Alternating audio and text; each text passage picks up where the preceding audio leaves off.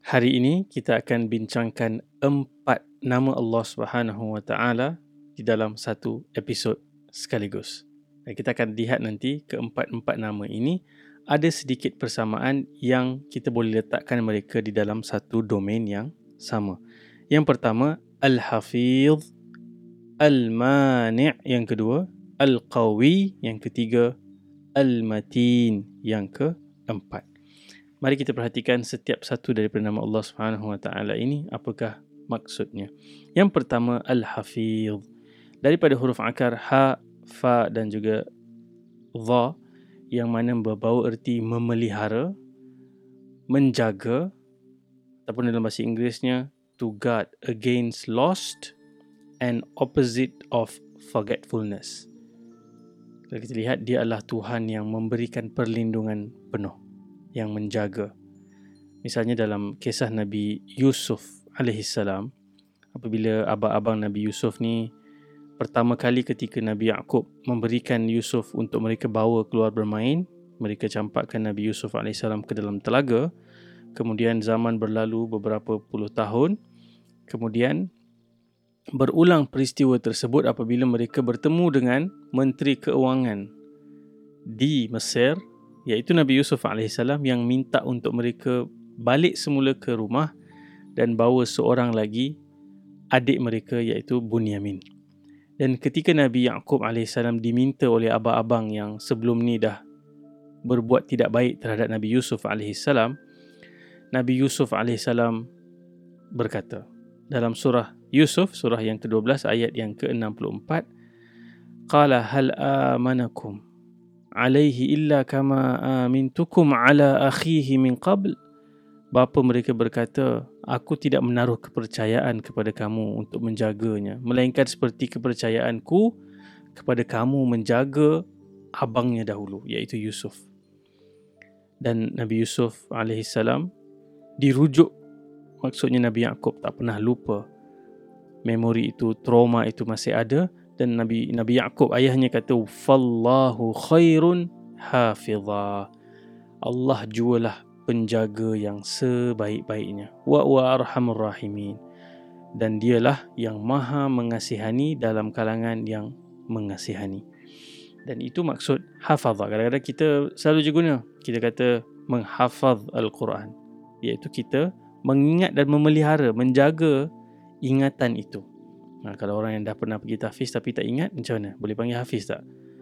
Ha, dalam ayat lain Allah Subhanahu Wa Taala uh, juga menyebut tentang uh, al-matin dan juga al-quwah, al-qawi ini iaitu dalam surah yang ke-51 uh, ayat yang ke-58 innallaha huwar razzaq dzul quwwatil matin. Sesungguhnya dialah yang maha memberi rezeki dan dialah yang mempunyai kekuasaan dzul quwwah kekuasaan yang perfect yang tidak terhingga yang al-matin yang juga teguh kukuh firm in strength. So yang tadi al-hafiz yang membawa erti menjaga memelihara. Yang kedua al-mani' daripada huruf akar mim nun dan juga ain yang memba- memba- membawa erti maha mencegah menghalang to prevent restrain or deny. Misalnya kisah suraqah ibn malik Saudara-saudari pernah dengar kisah Suraqah ibn Malik ketika Nabi SAW berhijrah dengan Abu Bakar As-Siddiq radhiyallahu an Quraisy mengeluarkan tawaran siapa yang dapat tangkap Nabi SAW hidup ataupun mati akan diberikan ganjaran 100 ekor unta. Macam hari ini kita dengar siapa yang boleh tangkap sekian-sekian orang ni dia akan dapat 100 buah kereta. Kita anggaplah kereta yang mewah lah sikit kan? Mahal tu unta tu. Ha, dan Suraka berusaha untuk mendapatkan habuan tersebut. Dan apabila dia dah nampak Nabi SAW dan Abu Bakar jauh daripada pandangan mata dia, dia mula mengejar. Dan setiap kali dia nak dekat dia akan jatuh. Sekali lagi dia bangun dia teruskan. Dia seorang penunggang kuda yang handal. Dia dia adalah an expert horseman tetapi kali kedua pun dia jatuh lagi. Dan kali ketiga dia jatuh dia tahu dah. Ini ada Tuhan yang melindungi Muhammad sallallahu alaihi wasallam dan Abu Bakar As-Siddiq. Siapa yang melindungi? Allah Al-Mani' yang mencegah dan yang menghalang seseorang daripada melakukan sesuatu. Dan yang ketiga tadi yang pertama Hafiz, yang Hafiz, yang kedua Al-Mani', yang ketiga Al-Qawi. Al-Qawi adalah Tuhan yang memiliki kuasa yang perfect, yang sempurna. Dan kita boleh baca sekali dalam uh, makna yang sama Al-Matin yang mana angle-nya adalah firm in strength tu. Kekuatan itu kekuatan yang dahsyat, yang kuat dan kekuatan itu adalah kekuatan yang kukuh, teguh. Misalnya kalau kita uh, dengar azan. Apabila sampai kepada hayya 'alas salah dan juga hayya 'alal falah, kita menyebut la haula wala quwata illa billah. Quwah, qawi. Yang mana kita sebut tidak ada kekuatan melainkan kekuatan Allah Subhanahu wa taala. Kita declare kekuatan Allah Subhanahu wa taala. Dan sekarang ni sambil kita mengikuti Ramadan, kita sudah masuk ke 10 hari yang terakhir, kita melihat bagaimana keganasan tentera Zionis Israel terhadap umat Islam di Palestin. Orang tengah salat di Masjidil Aqsa dipukul, diserang, dihalang. Dan daripada nama-nama Allah Subhanahu Wa Taala ini kita menyeru nama-nama Allah ini Al-Hafiz, Al-Mani', Al-Qawi, Al-Matin. Semoga Allah Subhanahu Wa Taala berikan kekuatan kepada umat Islam untuk melawan, untuk menentang dan memelihara kedaulatan dan kesucian tanah Palestin dan juga Masjidil Aqsa daripada tangan-tangan yang tercela daripada perbuatan-perbuatan yang celaka oleh Zionis Israel.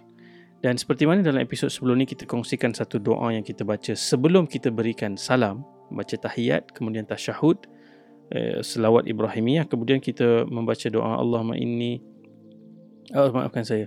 Allahumma firli ma qaddamtu wa ma akhartu sampai akhir. Ah, kawan-kawan pun ada yang dah kongsikan.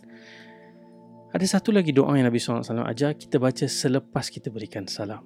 Yang mana dalam ini ada uh, nama Allah Subhanahu Wa Taala yang kita bincangkan pada hari ini Iaitulah kalau buka Hisnul Muslim, perisai Muslim lihat kepada zikir selepas salat, doa ataupun zikir yang ke-67, Nabi sallallahu alaihi wasallam mengajarkan kita untuk menyebut la ilaha illallah wahdah. Tiada tuhan yang berhak disembah melainkan Allah yang esa, la syarika lahu. Tiada sekutu baginya. Lahul mulk baginya segala kekuasaan walahul hamd baginya segala pujian. Wa huwa ala kulli syai'in qadir dan dia berkuasa di atas setiap sesuatu. Allahumma la mani'a lima a'tait. Ya Allah tiada yang dapat menegah sesuatu yang telah engkau berikan wala mu'tiya lima mana'at. Dan tidak tiada yang mampu memberikan sesuatu yang telah engkau tegah. Wala yanfa'u dzal jaddi minkal jadd. Dan tiadalah manfaat orang yang mempunyai kelebihan dalam bentuk harta, keturunan, kekuasaan ataupun ilmu dengan kelebihannya itu daripada kekuasaan engkau. Ini hadis ataupun doa yang diriwayatkan oleh Imam Al-Bukhari dan juga Muslim. Dan sama-sama kita jadikan ini satu doa yang baru, kita hafal hafaz, ha, menjaga dan pelihara dalam ingatan kita. Dan kita juga pelihara untuk kita baca setiap kali selepas salat, kita istighfar, astaghfirullah, astaghfirullah, astaghfirullah. Dan kemudian ada beberapa doa yang diajarkan oleh Nabi wasallam dan salah satunya adalah yang baru kita sebutkan tadi. Kawan-kawan, rakan-rakan yang boleh cari, pandai nak search kat mana doa ni, boleh kongsikan teksnya berserta dengan terjemahan. Moga-moga kawan-kawan lain boleh mengambil manfaat untuk menghafal dan juga kemudian mengamalkan doa ini.